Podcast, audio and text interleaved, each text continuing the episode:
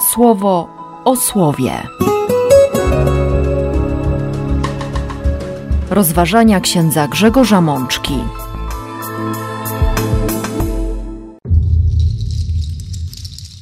Dwudziesta ósma niedziela zwykła, rok B. Z Księgi Mądrości. Pokochałem ją bardziej niż zdrowie i urodę i stawiałem ją sobie wyżej niż światło, bo jasność jej niegasnąca. Z Psalmu 90. Już od samego rana chcemy być syceni Twoją łaskawością.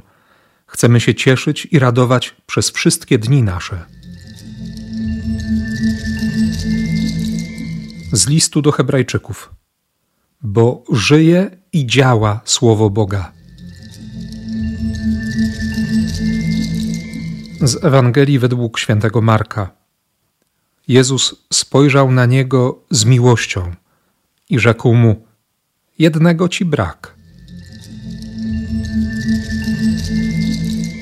Siostry i bracia, przed nami kolejna piękna liturgia, w której Bóg zaprasza nas, byśmy stanęli wobec Jego słowa, które jest z jednej strony tajemnicą, a z drugiej lustrem, byśmy przyjrzeli się sobie samym byśmy w tym lustrze zobaczyli też odbicie Jego miłości i byśmy wreszcie popatrzyli na świat Jego oczami.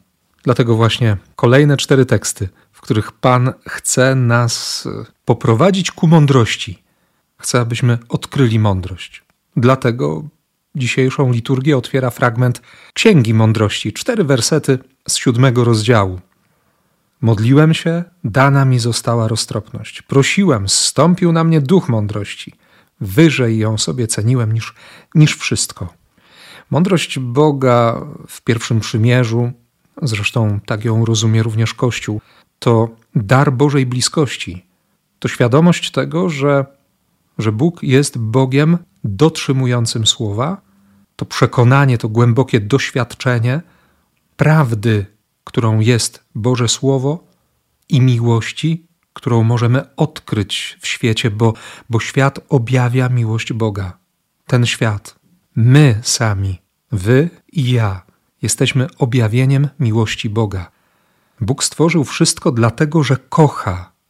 Bóg stworzył wszystko z miłości.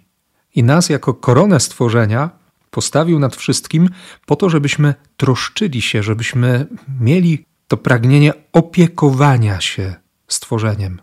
Na tym polegało to pierwsze wezwanie. Troszczcie się, nie tyle panujcie, bo On jest Panem, On jest władcą, ale bądźcie zatroskani. Bądźcie tymi, którzy się opiekują. Bóg pokazuje nam, że, że to On jest pierwszym, który opiekuje się, opiekuje się nami chce nas poprowadzić do siebie, daje nam szansę zbawienia, pokazuje nam drogę do świętości. Zresztą choćby ten dzień, 21 dzień papieski, patrzymy na jednego z nas, którego Bóg wezwał do świętości, na człowieka, który odpowiedział na to Boże pragnienie. Dopiero co przeżyliśmy w naszej diecezji, właściwie w całym kościele w Polsce, w naszym narodzie, ten moment zawierzenia nas opiece świętego Józefa jeden z nas. Józef, człowiek. Chwilę wcześniej przeżywaliśmy to piękne wydarzenie beatyfikacji dwojga z nas. Matki Elżbiety Różyczackiej i prymasa tysiąclecia kardynała Stefana Wyszyńskiego. Bóg zaprasza nas do świętości. I dlatego, objawiając swoją miłość w świecie, we wszechświecie, liczy na to, że, że tę miłość odkryjemy, że będziemy ją rozpoznawać, że będziemy się jej uczyć. I dlatego tak mocno również ta dzisiejsza liturgia zaprasza nas, byśmy, byśmy odkryli w mądrości Bożej ogrom miłości naszego Stwórcy.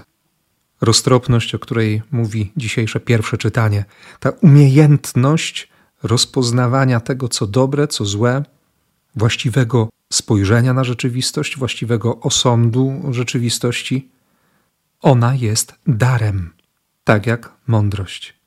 I ze względu na to, że, że dawcą jest sam Bóg, dobrze jest docenić Jego dary, ale przede wszystkim nie odwrócić się od dawcy.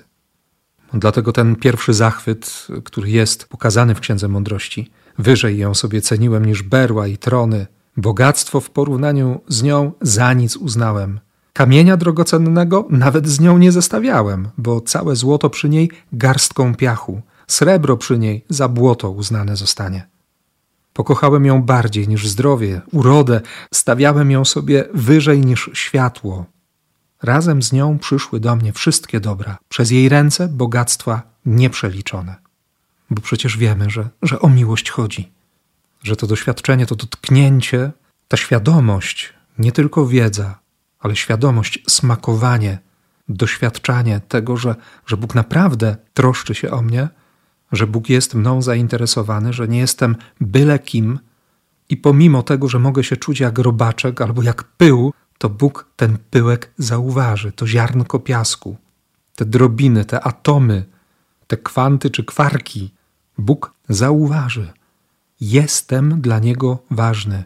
Jesteś, siostro, dla Niego ważna. Drogi bracie, jesteś dla Niego ważny. Bóg, który jest miłością, w całej swojej mądrości chce nas obdarować wszystkim, czego potrzebujemy. Wszystkim, co konieczne, byśmy mieli szansę Go poznać, byśmy też mieli szansę na tę miłość odpowiedzieć. Nie tylko jakimś zachwytem czy ulotnym uniesieniem, ale konkretem życia. I tutaj konieczna jest mądrość, by we właściwy sposób rozpoznać, czego Bóg od nas oczekuje, czego pragnie dla nas i do czego nas zachęca, zaprasza, a właściwie wzywa. I piękną odpowiedzią na te myśli zawarte w Księdze Mądrości jest tekst Psalmu 90. W tytule tego psalmu przeczytamy, że to modlitwa Mojżesza, męża Bożego. O co prosił Mojżesz, a przez niego cały Izrael? Już od samego rana chcemy być syceni Twoją łaskawością. Chcemy się cieszyć i radować przez wszystkie nasze dni. Ledwie otworzę oczy, już się spodziewam tego, że będziesz dla mnie łaskawy, że okażesz mi łaskę, że dasz mi miłosierdzie, że poprowadzisz mnie ku szczęściu. Czy my naprawdę mamy takie przekonania? Czy my o tym myślimy, kiedy wstajemy rano? Czy takie jest nasze nastawienie? Warto o tym pomyśleć. Warto się dzisiaj przy tym zatrzymać. Chcemy być syceni Twoją łaskawością. Chcemy się cieszyć i radować przez wszystkie nasze dni. Ktoś może powiedzieć, co za buta albo śmiałość, może nawet lekko granicząca z bezczelnością.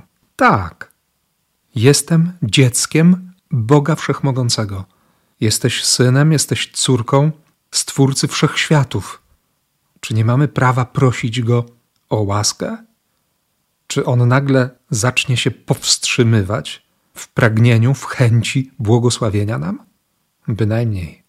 My wiemy, że Mojżesz był najpokorniejszym ze wszystkich ludzi na ziemi, najcichszym. Miał kilka swoich, w cudzysłowie, momentów, wybryków, ale całe jego życie było życiem spełnionym w imieniu Boga i wypełnionym łaską Boga.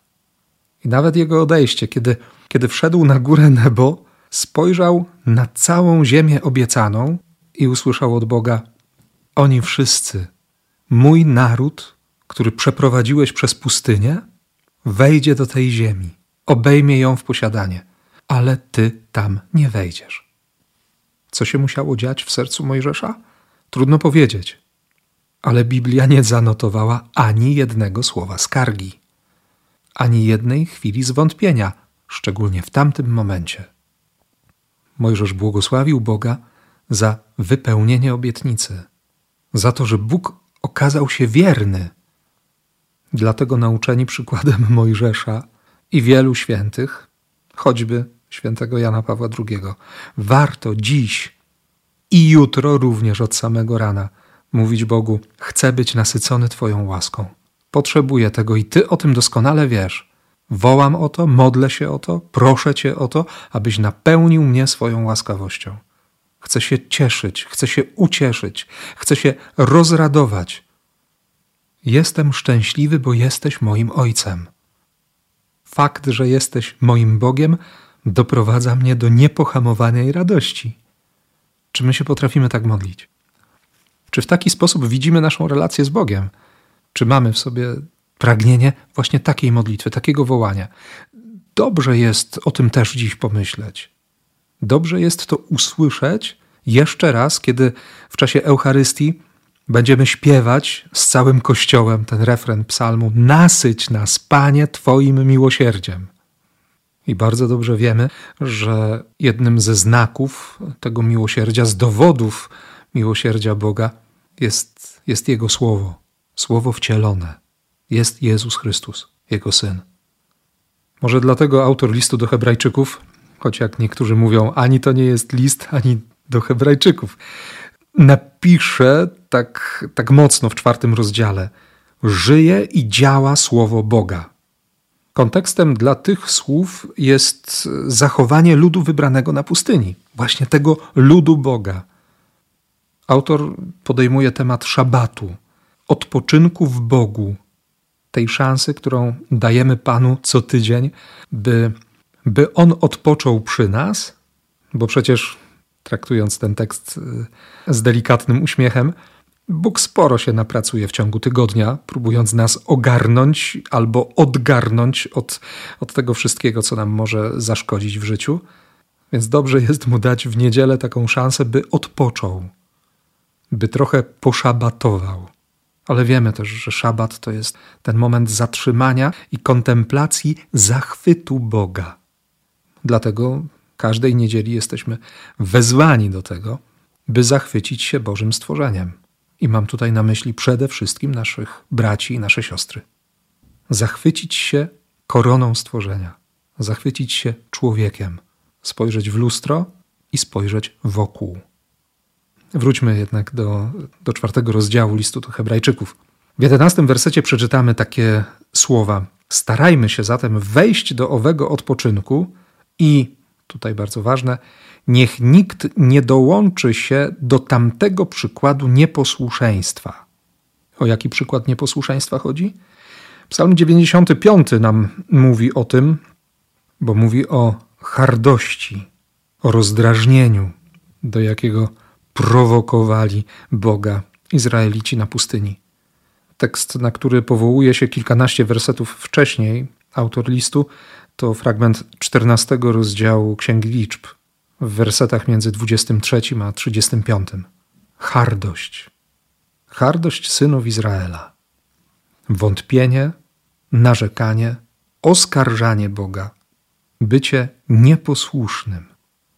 Bo być nieposłusznym to znaczy przede wszystkim nie chcieć słuchać, nie słuchać, nie posłuchać tego, co ma do powiedzenia Bóg, nie wysłuchać w skupieniu Jego słowa, nie dać czasu, nie usiąść, sobie nie dać czasu na to, by, by słowo przyszło, by się nam przyjrzało, by nas obejrzało ze wszystkich stron by znalazło tę szczelinę, przez którą może wejść w nasze życie, w naszą codzienność.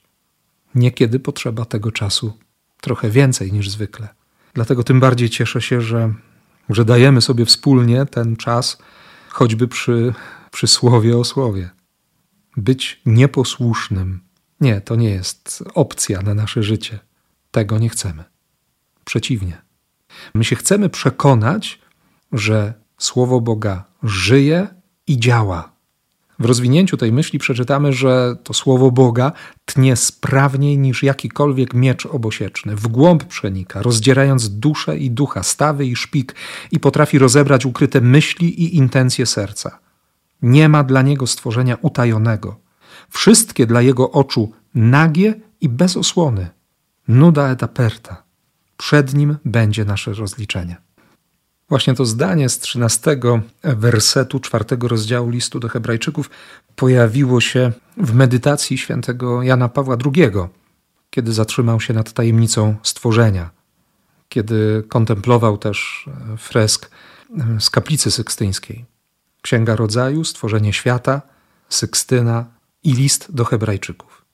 Każde stworzenie jest nagie i bez osłony, można by nawet sięgnąć do oryginalnego tekstu i, i usłyszeć wtedy z odgiętym karkiem albo z odsłoniętą szyją. Bezbronność, absolutna bezbronność. Nawet poddanie się Taka powolność i zgoda nawet na, na przyjęcie śmierci. Totalne zaufanie. Znaczenie tego tekstu naprawdę otwiera nam szeroką perspektywę. Być bezbronnym oznacza również mieć w sobie zaufanie. Wiem, że ten drugi czy ta druga mnie nie skrzywdzi, nie wykorzysta mojej bezbronności.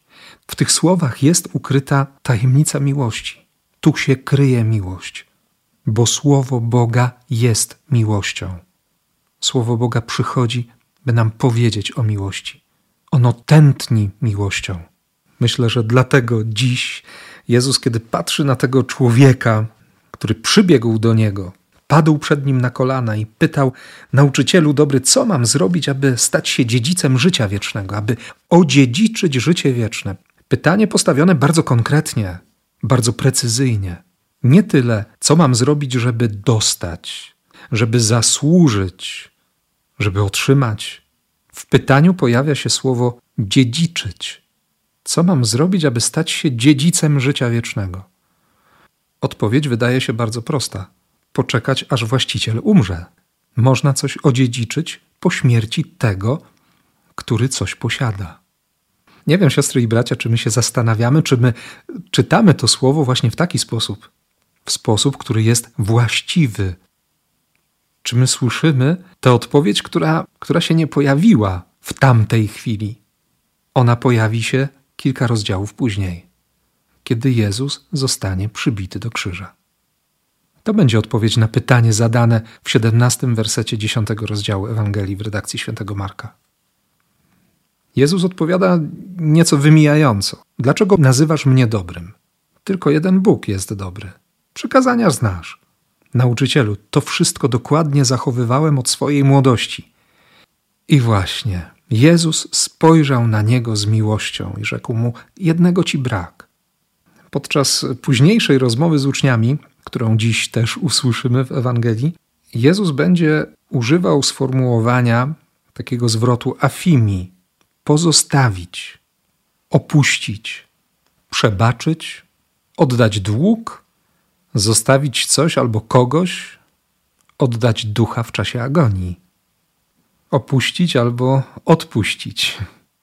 Język polski też nam daje pewną możliwość żonglowania słowami i interpretacją tej myśli Jezusa, tego nauczania naszego Zbawiciela.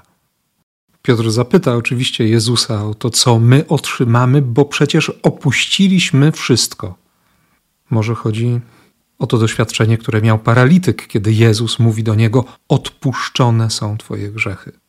Bo przecież doświadczenie przebaczenia to też pewna forma opuszczenia, opuszczenia dotychczasowego stylu życia. Bóg mi odpuszcza, przebacza po to, żebym ja opuścił, żebym dał się uwolnić żebym dał sobie zgodę na wolność. Przede wszystkim dał Bogu zgodę na uwolnienie. Czasami trzeba odpuścić jakieś pretensje, szczególnie kiedy staje się do modlitwy. Jezus najdoskonalej pokazał to opuszczenie, kiedy nawet swojego ducha oddał w ręce Ojca. Ale żeby opuścić, trzeba, trzeba się spotkać z miłością. Wolność i radość, która przychodzi w momencie opuszczenia, jest możliwa tylko wtedy, kiedy wiem, że opuszczam czy odpuszczam dla miłości, dla Boga, który jest miłością. Tego młodego człowieka Jezus poprosił konkretnie: idź, sprzedaj co masz i daj ubogim, będziesz miał skarb w niebie. To będzie Twoje dziedzictwo. Zanim odziedziczysz życie wieczne, Ty pozwól sobie na doświadczenie śmierci. Potrzebujesz tego. Potrzebujesz tego, aby przyjąć życie, które będzie ci ofiarowane po mojej śmierci. Znamy reakcję. Po takiej radzie tamten sposępniał i odszedł smutny. Jezus dzisiaj odzywa się do każdego z nas.